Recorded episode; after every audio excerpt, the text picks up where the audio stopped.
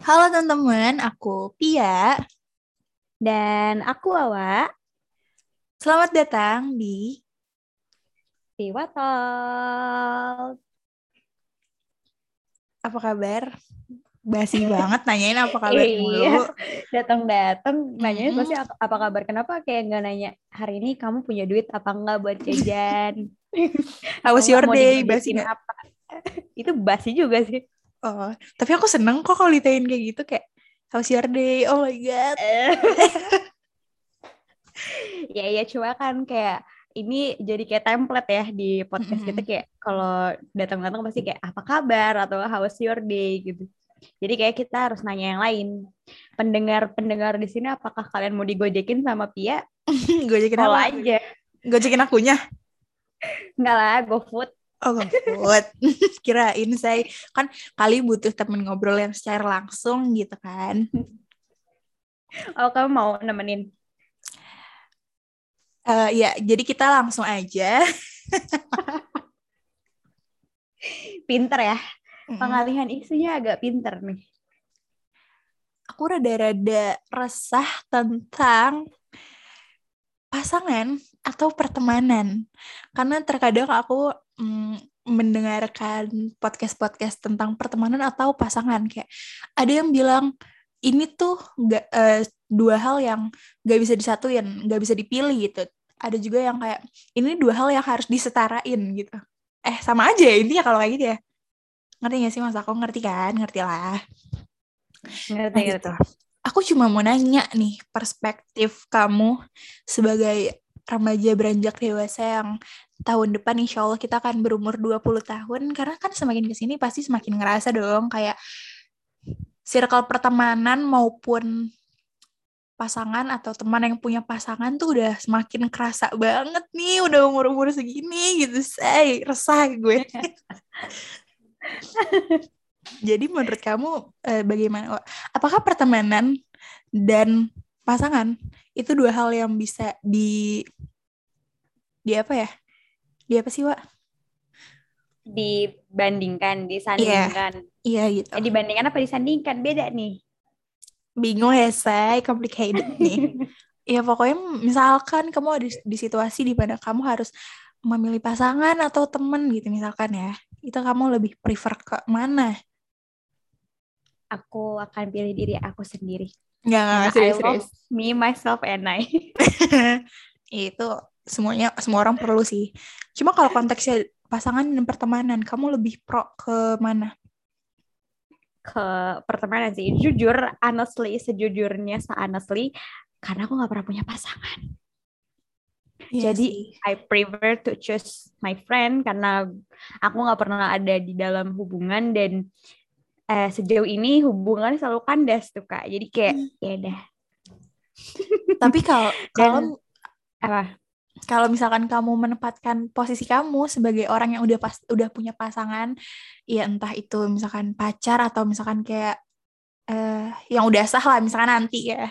Ya udah sama, udah pasti pasangan lah, dodol. Iyalah.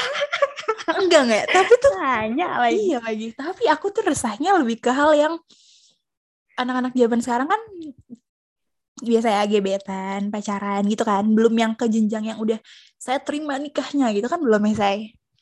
Sedangkan di satu sisi lain lo punya juga nih teman cuy yang kayak nemenin lo dari dulu banget, sedangkan misalkan si pasangan ini baru datang setahun 2 tahun ke belakang gitu. Pas aku ngerasanya fase-fase kalau teman udah punya pasangan atau mungkin gue mau bilang aku juga tapi kayak jangan. Aku ngerasa kalau teman udah punya pasangan tuh lebih pro ke pasangannya gitu loh. Ngerti kan maksudku? Tapi kalau di kasus aku enggak gitu. Jadi makanya kalau di konteks ini aku milih teman, ya aku tetap milih teman. Maksudnya meskipun diposisikan tadi kamu bilang diubah konteksnya, aku sebagai aku yang udah punya pasangan yang memang bukan pasangan haram memang. Ya itu ya aku tetap milih teman, karena di kondisi aku sekarang teman-teman aku ya ada waktu-waktu sendiri. Maksudnya kalau emang mereka lagi sama temennya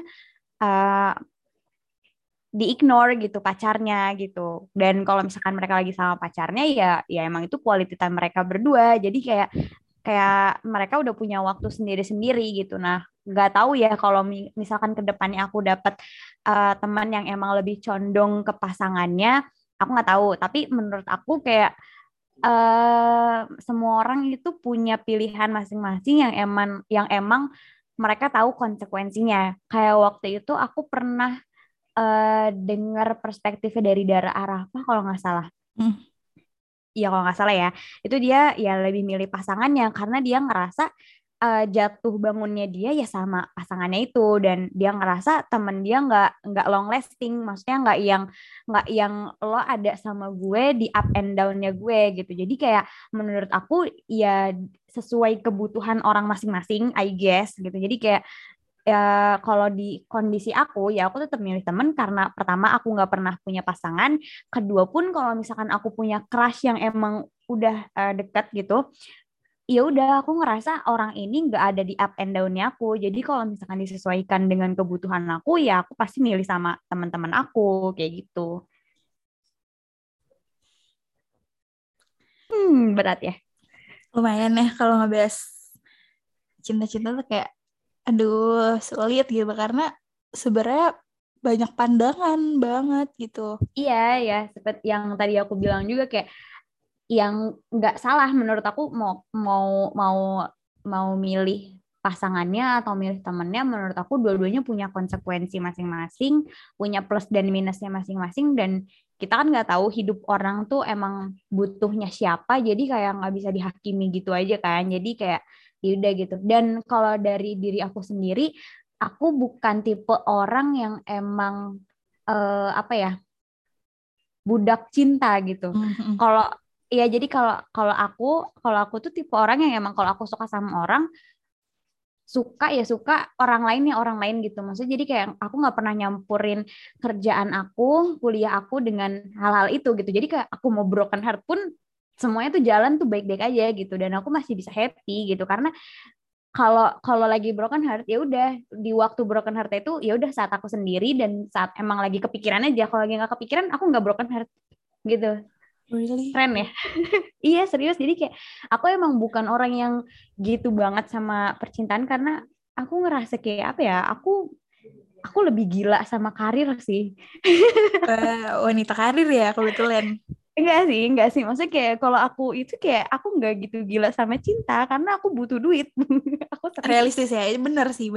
Iya, aku lebih butuh duit. Jadi kayak kalau misalkan orang mau ninggalin aku, ya udah, gue punya duit gimana gitu. Jadi kalau ya nanti gue bisa bilang kayak gitu, siapa tahu ya. Kalau kamu gimana? Kalau aku sejujurnya pasti kalau misalkan tadi perspektif orang yang bilang pasangan gue ini nemenin gue di ups and downs-nya gue gitu. Kalau menurut aku pribadi ya, aku mungkin lebih prefer ke temen, walaupun mungkin kalau misalkan aku ada di posisi kayak misalkan lah let's say punya gebetan gitu kan, punya teman juga pasti. Aku pasti mungkin akan lebih banyak condong cerita ke gebetan misalkan, kan kayak aduh baru kenal nih, terus kayak lagi masa-masanya seneng-seneng gitu kan, kayak temen ntar deh gitu. Padahal kalau misalkan di kilas balik lagi, yang nemenin ups and downs-nya gitu kayak lebih banyak temen. Menurut aku temen tuh apa ya?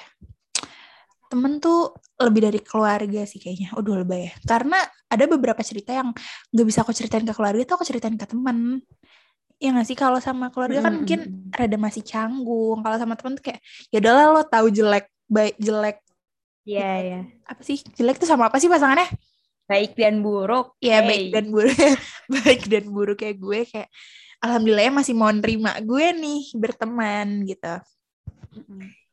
Jadi kesimpulannya apa ya? Kalau misalkan ditanya, "Ya jadi kesimpulan lu apa nih?" Kalau aku paham kok. Jadi kayak sebenarnya kamu tetap milih teman, cuma mungkin di keadaan kamu masih baru falling in love dan lagi berapi-api, pas lagi sama teman kesannya condongnya ke pasangan gitu. Gitu. Jadi kayak kamu lebih interest buat nyeritain hal-hal ya masa-masa PDKT kamu gitu. Iya. Karena kamu emang baru. Menurut aku tuh wajar sih. Wajar sih. Cuma yang lagi masa-masa awal kan emang lagi bahagia-bahagia banget kan, kayak, dan lo gak bisa nahan untuk gak cerita sama siapapun. Parah. Tapi yang lagi aku resahin sekarang adalah, aku kan tahu ya orang datang bakal pergi gitu, siapapun di kehidupan ini. Aku pun seperti itu gitu.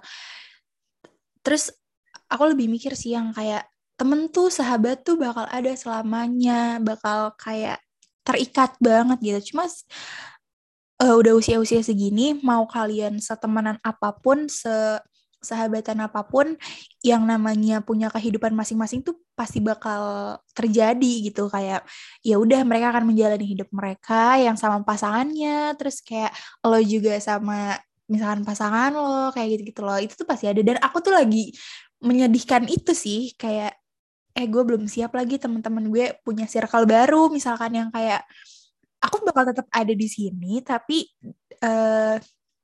apa ya, rada susah deh. Gimana sih? Kamu takut ini orang ninggalin kamu gitu? Iya takut sih. Iya, siapa sih yang nggak takut ditinggal? Kamu nggak takut ditinggal? Aku takut jujur. Tergantung konteks ya. Kalau ya ada tiga orang tuh ya pasti takut. Cuma kalau temen, aku selalu punya pikiran ya life must go on gitu. Jadi kayak ya bukan berarti emang niat teman kita yang pengen ninggalin kita gitu. Karena kalau aku refleksikan ke diri aku sendiri, mungkin aku pernah ninggalin teman-teman aku, dan itu bukan karena salah aku, mungkin karena emang aku punya kesibukan baru, dan emang aku nggak punya waktu lebih banyak lagi untuk main sama mereka. Jadi ya emang itu udah apa ya, udah hukum alam gitu kayak menurut aku. Jadi kayak kalau misalkan takut ditinggal orang-orang selain keluarga, ya menurut aku itu aku lagi belajar untuk menormalisasi hal itu sih.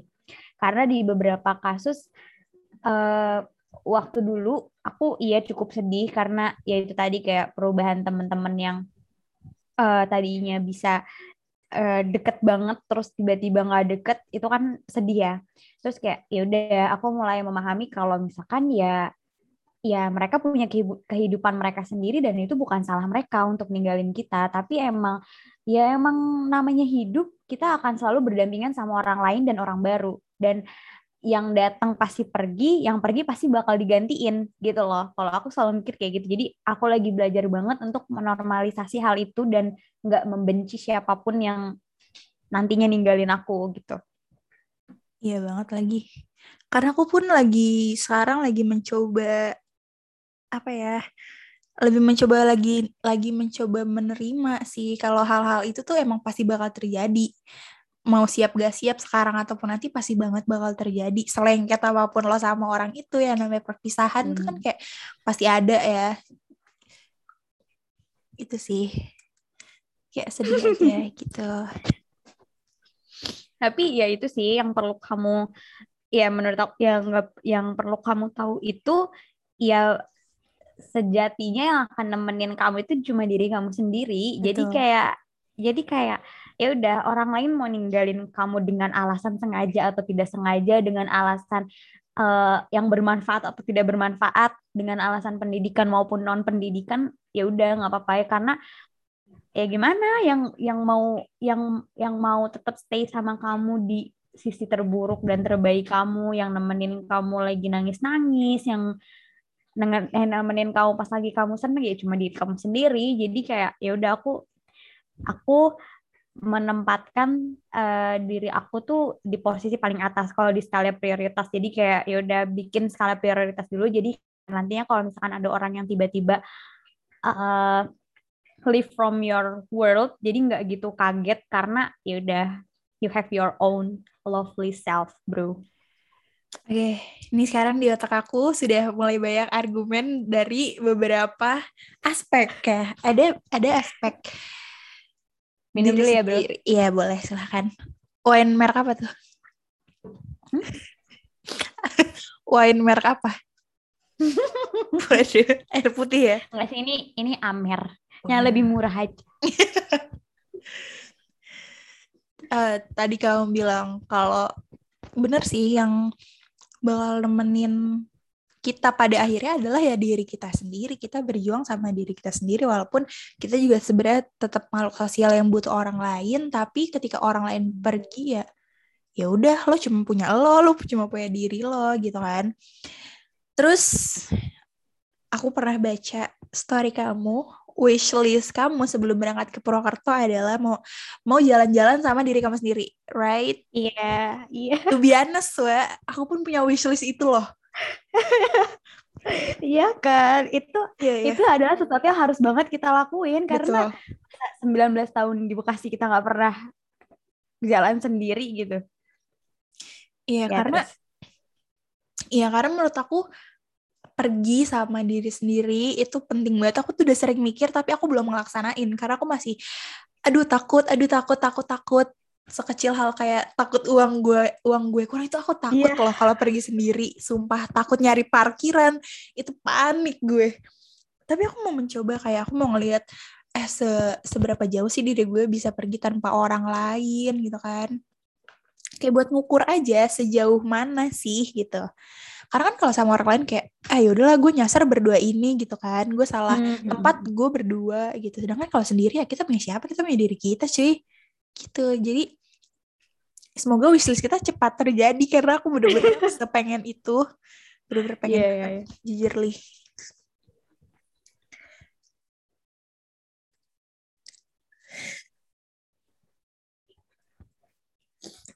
Apa lagi ya? Itu sih.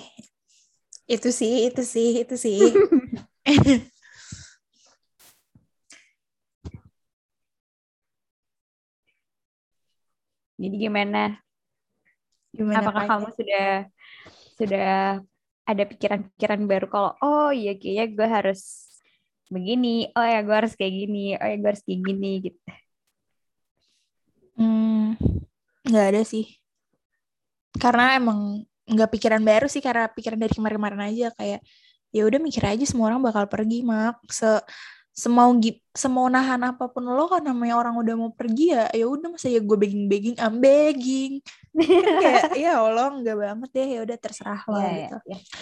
Terus juga ini kemana-mana ya, cuma ini konteksnya mungkin lebih masuk masih seputar kayak remaja menuju dewasa menuju 20 tahun yang banyak beban.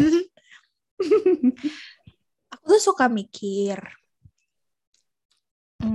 aku gak menafsirkan diri aku baik yang berlebihan gitu. Cuma kadang mikir, kok kayaknya gue udah baik nih sama nih orang, feedbacknya kok gak ada ya. Aku tuh bener-bener kayak kadang mikir kayak gitu. Tapi aku waktu itu pernah dengar juga kayak, lo tuh kalau mau baik sama orang gak usah mikirin feedback orang lagi. Jadi kayak ya udah lo baik aja sama orang itu, masalah dia ngasih feedback baik lagi atau enggak ya terserah, yang penting lo udah baik gitu.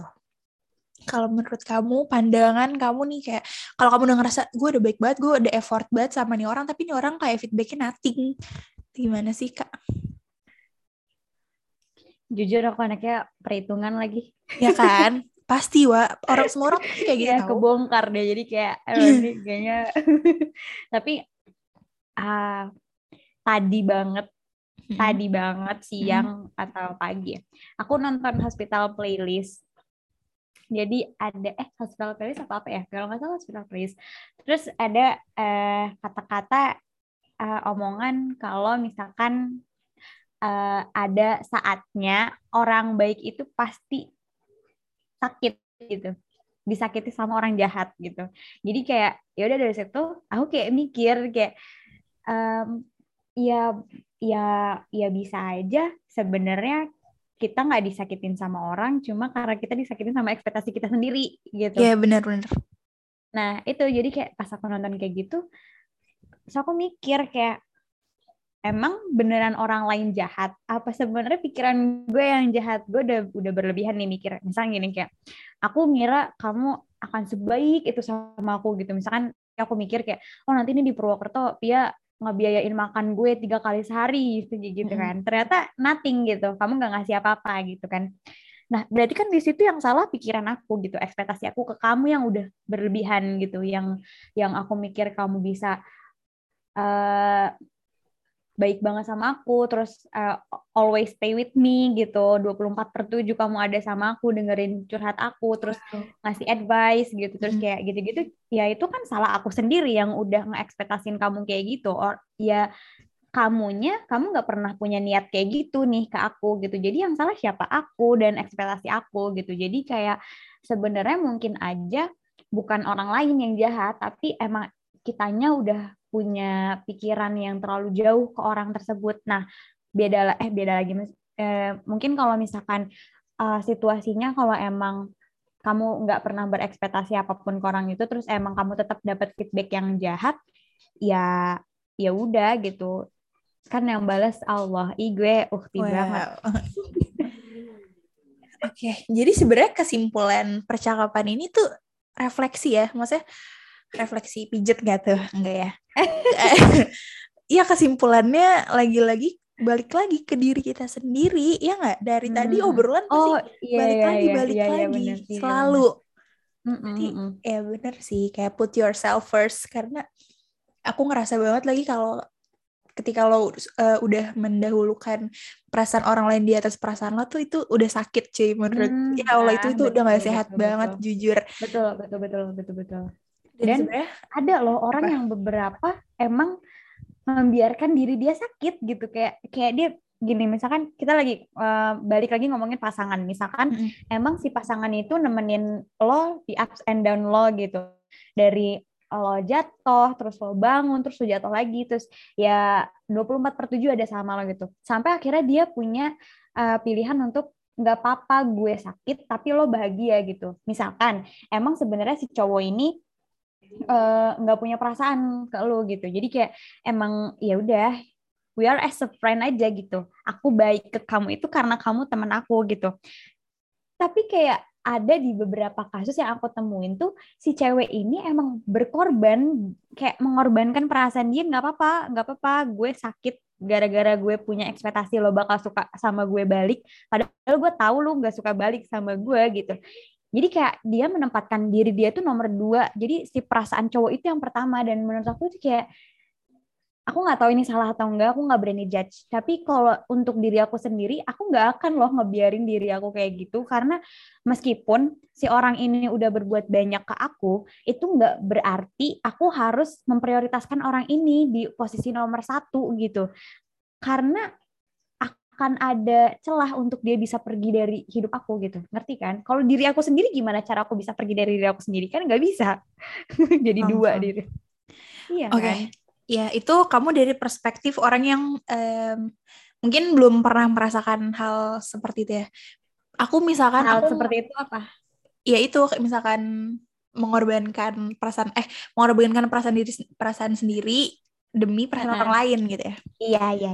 Iya, kalau misalkan aku berbicara dari perspektif orang yang mengorbankan dirinya sendiri, mungkin pada saat itu dia tuh nggak yang terlalu ngerasa kalau ternyata diri dia tuh di nomor 2-in sama dia sendiri gitu. Dia ngerasa kayak oh bahagia lo, bahagia gue kok. Lo bahagia, gue juga bahagia cuy. Iya kan? Gitu. Mungkin dia ngerasa wah. Cuma di satu sisi kayak gimana ya? Sebenarnya complicated sih. Di satu sisi ngerasa, cuma di satu sisi juga butuh waktu buat nerima semuanya gitu, karena jujur kalau ada di posisi itu, ini kita ngomong gampang kayak gini karena kita enggak di posisi dia. Kalau kita di posisi dia, aku yakin bakal take time yang kayak udah mau orang ngomong masuk kuping kanan kayak lo tuh bego, astagfirullahaladzim maaf ya, lo tuh aduh lo tuh sadar dong gitu, lo tuh nggak boleh kayak gitu. Tapi pasti di diri dia juga, dia lagi nerima dan kayak lagi butuh waktu mencerna, kayak nggak segampang itu lo bilang tinggalin tek gue bisa langsung ninggalin juga nggak segampang itu, bener-bener kayak ya, paham. Butuh waktu dulu gimana caranya ninggalin, gimana caranya lo inget lagi value lo. Keren banget, value gak tuh ngomonginnya kayak takut. Kayak gitu, jadi Iya. Berat, ya, takut deh. Berat banget. Makanya aku bilang, aku gak tahu itu salah atau enggak, karena aku gak di posisi itu. Cuma saat aku ngeliatnya tuh, aku geregetan sendiri gitu. Kenapa lo bisa-bisanya bela-belain diri lo tuh sakit, cuma karena orang lain, dan posisinya orang lain itu gak tahu kalau lo sakit gitu. Kayak ya udah, orang lain, si orangnya ini tuh tetap have fun sama orang lain itu kan, nggak tahu deh, aku nggak tahu ya, aku nggak judgement itu salah. Dan aku nggak pernah ada di posisi itu, tapi kayak aku ngeliatnya sedih gitu, karena ya sedih aja, karena gimana ya, aku ngerasa kayak lo tuh terlalu baik cuy buat digituin, ya gak sih, kayak masa gitu deh. Tapi ya udahlah, ya balik lagi seperti yang tadi aku bilang, semua orang tahu konsekuensinya, dan aku rasa ya benar kata kamu bilang, mungkin dia tahu sebenarnya hal itu nggak baik, tapi ya dia butuh waktu buat nerima kalau gue nggak boleh kayak gini gitu, dan nggak gampang buat ninggalin orang yang emang punya impact ke diri lo tuh lumayan banyak gitu. I know how it feels sih ketika ada di posisi itu, ketika kayak enggak, dia tuh butuh gue loh buat misalkan support system gitu, butuh gue buat buat apa ya, buat nyemangatin gitu-gitu. Padahal kayak sebenarnya dianya ngerasa kayak enggak, gue nggak butuh, lo nya aja yang terlalu over misalkan kayak gitu. Itu adalah itu susah banget guys. Tapi kalau misalkan kalian sedang berada di fase itu, semangat sih, kayak inget-inget lagi aja kayak lo tuh siapa sih gitu kan, inget-inget diri lo lagi, inget-inget semua tentang diri lo. Karena kalau udah kedoktrin ya, susah ya saya. Iya ya, sebenarnya lebih inget kalau untuk memprioritaskan diri sendiri itu nomor satu gitu. Jangan kayak ya nggak tahu sih, ya pasti susah banget buat mengubah struktur prioritas yang tadinya orang lain itu di atas, itu pasti susah banget. Apalagi ya yang tadi kamu bilang juga, kalau misalkan si orang ini tuh ya emang nggak gampang juga buat ninggalin orang lain gitu. Jadi kayak, tapi ya dicoba mungkin ya pelan-pelan biar nggak terus sakit-sakitan, karena ya hidup kita tuh masih panjang banget sepanjang itu. Karena kalau kalian pernah dengerin YouTube-nya Ayudia sama Dito, iya kan? Ya, kita sehati deh. Si Dito tuh bilang kalau umur segini lo ngarepin apa dari percintaan? Lo mau diseriusin? Nggak siap kan? Lo nggak siap untuk diseriusin. Jadi kayak, apalagi laki-laki emang udah waktunya, emang ini tuh masih waktunya mereka main-main, nggak akan pernah mau seriusin ke lo gitu. Jadi kayak ya udah, nikmatin aja masa muda lo dengan patah hati lo, terus ya udah gitu. Jadi nggak usah yang terlalu mendramatisir kayak terus-terusan gitu, kayak terus diinget, terus diungkit-ungkit kayak kalau nggak balik lagi sih ke gue, padahal gue masih stay di sini gitu. Ya udah, ingat seperti kata Dito ya, umur segini nggak usah ngarep apa-apa dari percintaan, asli. Tampak ini gue kayak dia lagi ditampar gue deh. Sebenarnya kita kayak ini, aku ngomong kayak gitu sebenarnya buat diri aku juga sih, tapi kita juga nggak nyalahin ketika kamu kayak sedih gara-gara patah hati terus ingat-ingat itu ya, tidak betul. Menyalahkan, karena menurut aku kalau kalian ada di proses move on kayak gitu ya, yang pertama harus kalian lakukan adalah menerima. Kalau kalian kayak enggak, gue nggak sedih, gue nggak galau, kayak apa sih, nge denial gitu, susah. Jadi ya udah, kalau sedih ya terima aja, ditangisin aja nggak apa-apa. Nanti kalau abis lo sedih, menurut aku semuanya akan lebih kerasa, lebih enak gitu, lebih plong gitu kalau nangis daripada dipendem-pendem sakit sendiri gitu kan.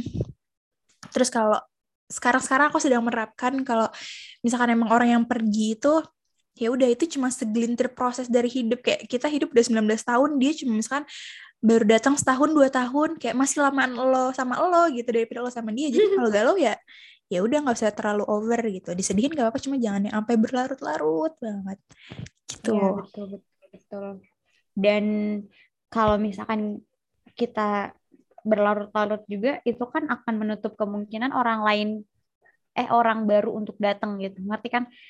Bisa aja kayak sebenarnya nih ada orang, change orang buat masuk lo lagi gitu, dan bisa aja si orang ini membawa lebih banyak joyful dan brightness buat hidup lo gitu, tapi kayak lo nya nutup diri. Jadi kayak karena lo masih terfokus sama si orang ini, sampai akhirnya lo buta sendiri, lo nggak mau kenal sama orang lain, dan lo nggak mau ngelihat orang lain, padahal si orang ini udah nggak ngelihat lo lagi, dan lo menyanyiakan orang lain yang mungkin hadir di hidup lo saat itu gitu. Gila, gue orangnya jadi kayak banget. Tapi emang jujur emang susah loh komunikasi berhubungan sama orang yang belum selesai sama masa lalunya. Oh iya banget. Iya kan? Itu iya banget. Itu paling susah menurut aku dibanding kayak misalkan apa ya? Ya pokoknya susah deh kalau misalkan kalian menjalin hubungan, ya ini khususnya konteksnya hubungan percintaan yang masih nempel banget nih salah satunya sama masa lalu. Itu susah. Jadi aku sih lebih prefer kayak yaudah deh lo selesain dulu sama masa lalu lo, gue selesain sama masa lalu gue, nanti kita mau di titik dimana kita kayak udah sama-sama selesai, sama-sama mau mulai yang baru, kayak yuk barengan gitu, dibanding kayak gue selesai lo belum, PR banget buat gue nya ya gitu. Duh, ini bikin dua part aja gak sih? Don't forget to make sure kalau misalkan ya sebenarnya si orang ini udah selesai sama masa lalunya, tapi masa lalunya yang belum selesai sama si orang ini. Wow. Itu yang lebih parah. Asli itu parah banget. Jadi kayak ya udah, ya lu ngelihat si orang ini kan udah kelar ya masalahnya. Maksudnya udah enggak ada hubungan dan emang udah try to solve their problem di masa lalunya tuh udah kelar nih, udah clear. Tapi ternyata emang si orang dari masa lalunya belum move on, atau mungkin emang masih ada ikatan yang emang mereka tuh harus terikat gitu. Jadi kayak itu yang lebih sakit sih, karena yang lo tahu orang ini udah nggak ada apa-apa, ternyata pas lo coba masuk ke dunia si orang ini, you find another girl yang emang ya udah deh. Kalau urusannya sama masalahnya gue udahan aja. Ya sih, kayak karena pasti bakal menang si cewek ini, lo gak bakal menang asli. Susah ya. Iya, jadi kayak ya udah ikhlasin aja. Makanya itulah pentingnya kenapa kayak sekarang ini lebih pada aware lagi, kalau mau nikah ayo kita konsul dulu ke psikolog segala macem, karena itu biar sama-sama tahu lo masih punya masalah apa sama masa lalu lo masih punya masalah apa sama keluarga misalkan yang belum selesai. Jadi kayak kalau memulai sesuatu yang baru sama-sama udah clear sama yang dulu-dulu gitu, jadi kita bisa lebih maju. Wah, pindah jurusan aja gak sih kita? Iya, jadi kayak udah make sure juga dua-duanya udah kelar gitu, jadi kayak emang gak ada sakit hati lah.